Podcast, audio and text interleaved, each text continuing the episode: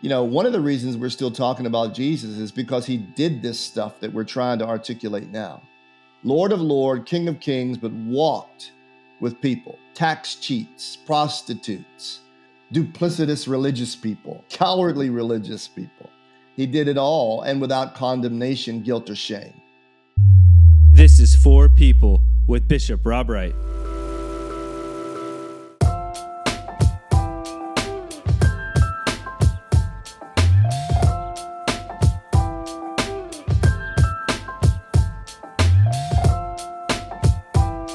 Welcome to For People with Bishop Rob Wright. I'm your host, Melissa Rao, and this is a conversation inspired by Bishop Wright's For Faith weekly devotion sent out every Friday. You can find a link to this week's For Faith and a link to subscribe in the episode's description.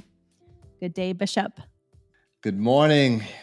So, unlike last week's devotion, which you based off the entire book of Esther, this week's right. devotion is based off of one verse.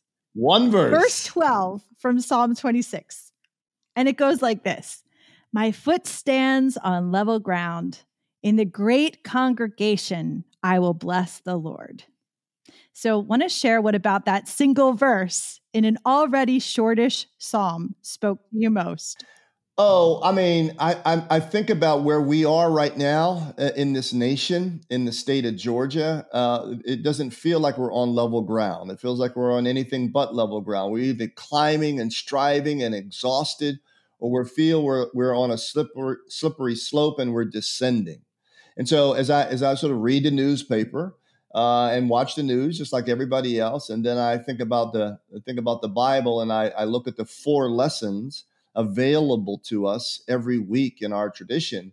You know, it's it's somehow uh, the combination of those. And so when I hear David uh, with uh, King David with gratitude say he just wants to be on level ground in the great congregation, I think to myself, he's speaking for a lot of us and then when I think about David's ups and downs and his topsy turvy life, he has been both praised by God and uh, he has been disciplined by God and he has been a, a pillar of virtue and a giant slayer. And uh, on his uh, worst other days, he's been a murderer and an adulterer and a terrible parent.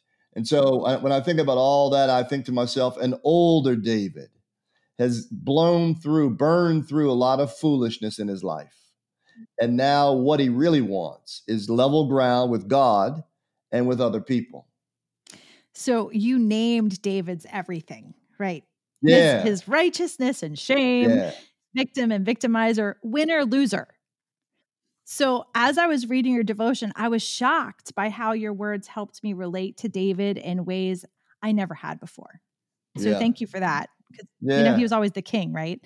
So, can you say more about what you mean by coherence and integration of all of David's iterations?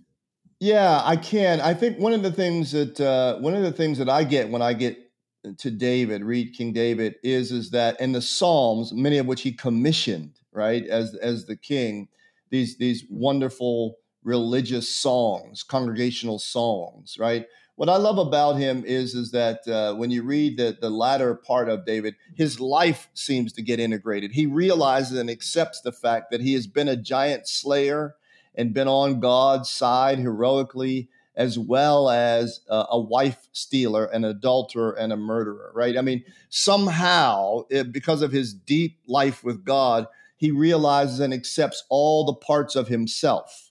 Right? He doesn't uh, necessarily venerate himself uh, and neither does he uh, unnecessarily sort of flagellate himself, right? He and I think this is an invitation for all of us. Sometimes what we remember about ourselves is only the good, and sometimes what we remember about ourselves is only the bad. But the truth of the matter is, is that I'm both. The truth of the matter is I'm both, and the truth of the matter is, is that God has seen all of the chapters of my life, right? And so, what would it mean for our health? Our mental health, our spiritual health, and also our ability to accept others if that got integrated. If I accepted the fact that I am a sinner, but I am a redeemed sinner, that I'm beloved in God, but God doesn't like everything that I have done. What would it mean if I began to accept that? and stop shaming myself, stop the negative self talk, and realize my God sees in me something more than my worst day, my worst decision, or my worst deed. And so the level ground I think that David is talking about is here I am, warts and all. I'm a blessing and I have profound blemishes, and somehow God accepts it all. And now here's the ready for the best part. wait. Here's the best part. And now I get to be beside you, Melissa, or other friends or other strangers. I get to be beside you as a more authentic person.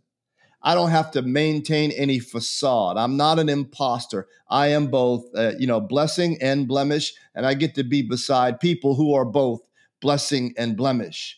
And so, who I am able to accept, that audience grows, and that's authentic community, not the performance of you know polite piety. It's real. I think this is one of the reasons why Jesus had such appeal wandering around Galilee. People was like, people were like that is an authentic dude. And again and again in scripture, what what people say is, is that he is not like the Pharisees. They say that, right? He is not like the Pharisees. In other words, he's totally integrated, man and divine, right? Able to sort of be with people in a generative way because he himself has accepted himself. David gets to that.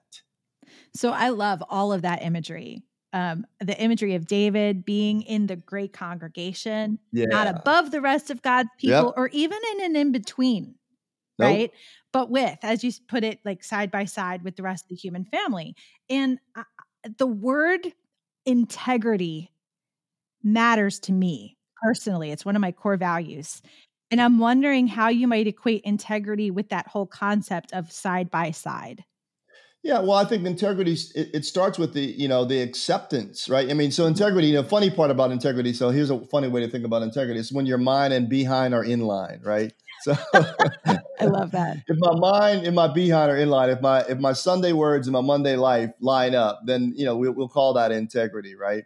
Um, uh, you know, uh, it, it, has it has wholeness, right? It, it is it is um, it's not porous it's not leaking right? There are no holes in it right? It is it is somehow uh, holding uh, together. And I, I, think that's what we can get to integrity when we accept ourselves right? And i think that this is the great gift that we have in god is, is that this um, this assurance because of great god's love and mercy that we are forgiven. And so how i make my way uh, to uh, coherence right and all of who I am, you know, that being integrated is based on this beautiful primer that comes from scripture, which is, I am forgiven. And so I think that part of David's level ground has to do with that. To this, this assurance, this spiritual assurance that I am forgiven. I am forgiven. I, yes, I have fallen so low. Yes, I have done these terrible things. Yes, I've done all those things. Yes, I have and yet God loves me.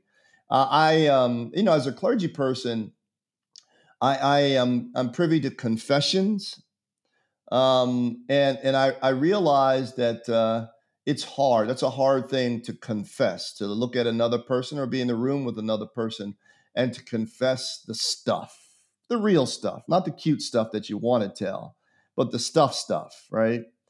and uh, and and and it's not easy to even believe that God can do that when we ourselves can't really even accept some of the things we've done, right? But but this is where we get to lean on who God is and not who we are, right? Because again and again in the biblical record, God forgives, God forgives, God forgives, even after knowing not only what you did but what you think, right? And so I, I think this levels us out, right? And and again, I, am not interested in personal piety here. So the question is, is that it this is God's outreach to us and praise the Lord, but what effect does that have on us in community? Right? Uh, and and so I think it has a transforming effect on us in community because I don't have to be, you know, it, the truth of the matter is I'm 57 years old. I've been reading the newspaper, watching the news all my life, right? And so the truth of the matter is that sin is quite boring. It's the same. It's money, it's sex, right? It's avarice, it's, you know, it's theft, it's bearing false witnesses. Actually, quite it's actually quite boring, but we get so uh, scintillated by it, right? But it, it just is a testimony of how we miss the mark again and again and again. What is interesting to me is how people begin to integrate all of who they are and make their way back from those pits. Yeah, well, let's talk more about that after a short break. This is For People producer Easton Davis, thanking you for listening to For People. For People is a space of digital evangelism dedicated to sharing the good news and leadership of Jesus Christ. Who do you know that needs to hear today's episode? Who do you want to hear it? Subscribe to For People and keep up with us on Instagram and Facebook at Bishop Rob Wright. And now back to For People. Welcome back to For People. Bishop, before we took a break, we were talking about integrity and community and leveling. And I can't help but wonder what responsibility we have to level the playing field for others. Um, you know, as I said, the first first point in that leveling is is is me being level uh, with other people right? I mean, so I think the opportunity, you know, getting level with God is understanding that I'm both blessing and I'm both I have blemishes and God forgives me, and that I'm restored, right, uh, in that regard. And so I'm restored not only for myself but for the world as someone who's experienced mercy and forgiveness and grace. And so that puts me alongside other people. That's one thing. But then again, this, this whole uh, neighborliness, this whole new sort of push toward neighborliness neighborliness comes out of the fact that I'm standing on level ground with God. If I'm standing on level ground with God, then I'm standing on level ground with other people. Right. And so then I start to look at inequity and injustice. And it becomes personal for me now, right? You know, one of the one of the most transformative things I ever learned was a little bit of a word study. So so um, so the word anger, we, we we tend to conflate with the notion of rage, right? So we say, oh, you know, don't be angry, don't do this, don't do that. But but anger, the word ang comes from a root A N G, which is a Norse word, N O R S E, which is like Viking, the Norse word, right? And it means nothing bad, nothing inappropriate. In fact, it, it's it's something to be to be uh, sort of recaptured. Uh, ang means that I feel your dignity injury so viscerally that I drop what I'm doing and I run to your rescue that, that your dignity, dignity violation becomes my dignity violation. And now we both are working on sort of reconciliation and just restorative justice, et cetera. And so, and so I, I think leveling is, is, is that same idea is that uh, it's not those uh, black people or those brown people or those uh, female people or those, you know, people who have been abused sexually abused, et cetera. It is you know my sibling, uh, my sister, my brother, etc. And uh, and therefore, um, what can I do to try to level the playing field so that uh, generations uh, subsequent will not have to endure that you know that sort of that that unlevel ground. Uh, and I, I think people get that, um, but I think we have to ask ourselves, you know, what am I doing on a weekly, monthly yearly basis to participate in leveling ground. I'd like to think of uh, you know uh, our listeners. Uh, maybe they imagine they have construction hats on uh, and those uh, and those uh, orange vests, and they are out on the road trying to level roads for people. Right? However, however, you, whatever you do in your life, what road are you leveling right now? Um, a lot of times we're first, first female to do this, or first person of color to do this. And that's all well and good. But you know, the the point for me always is with the privilege of these firsts, what are you doing for the little boy and little girl down the road uh, who's going to come behind you? Have you leveled it, or have you just enjoyed the benefits of it yourself? Well, I also appreciate you talking about David and talking about the integration part about accepting the good with the bad. And if we can do that for ourselves, I, I can't help but wonder about accepting other people and that's a really hard thing i think for for most of us if not all really let's yeah, be yeah. real yeah yeah No, it's a great temptation to get on our high horses or our soapboxes. A great temptation, or maybe I'm the only person in the world that has that temptation. But the temptation is to say, "Look at me," right? I mean, I think this is why David's uh, David's meditation is important. He doesn't say, "Look at me." For for once in his life, he, doesn't, he doesn't say, "Look at me," right? He doesn't say, "Look at." Me. He said, "Look, look at God, and and look what God has wrought. This possibility that I can find level ground, and look." what God has done by constructing the great congregation where we're all standing beside one another, right? And so, I, I mean, I think that this is the interior work that we have to do, but that has exterior consequences. You know, do I need to be number one? Do I need to be first? Do I need to be venerated? You know, what's my ego need, right? And maybe we can give that to God. Yeah. How can we let go give not give up, but uh, you know, I, I, keep on coming back to that interdependence thing, you know, that Ubuntu concept, it, yep. you know, and it's just how can we live into that? Well, you know, I being a bishop, uh, you know, a professional religious person, you know, one of the things that's always leveling for me is that I have to remember that for all the pomp and the circumstance and for all the outfit, you know, or all the clothes, right? I work for a carpenter. I work for a day labor. I mean, it's just that stark. I work for Jesus, of course, we're talking about. I work for a guy who looks very much alike, like the men standing outside of the Home Depot and the Lowe's right now as you and I record this in the rain. And so and so that doesn't diminish the opportunities that I've been given to proclaim, you know, the faith, but it I think it puts me in right relationship with God, with myself, right? And with other brothers and sisters. The, the truth of the matter is that, uh, you know, one of the reasons we're still talking about Jesus is because he did this stuff that we're trying to articulate now.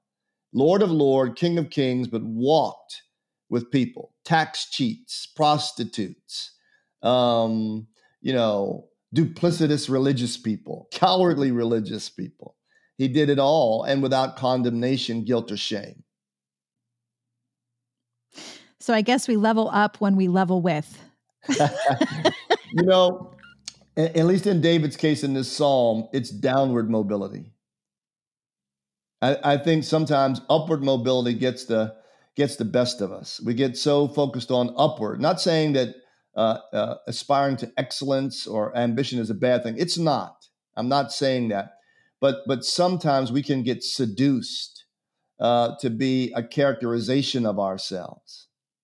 And what we know is is that in a life with God, downward mobility, the incarnation, downward mobility seems to be just a wonderful enterprise. Life abundant, it seems, comes with downward mobility. Jesus says, if you want to be great, serve all. That's an invitation to downward mobility. I think David figures this out in the last chapter of his life. Love it. Bishop, thanks so much for sharing your wisdom with us. And thank you, listeners, to listening to For People. You can follow us on Instagram and Facebook at Bishop Rob Wright. Please subscribe, leave a review, and we'll be back with you next week.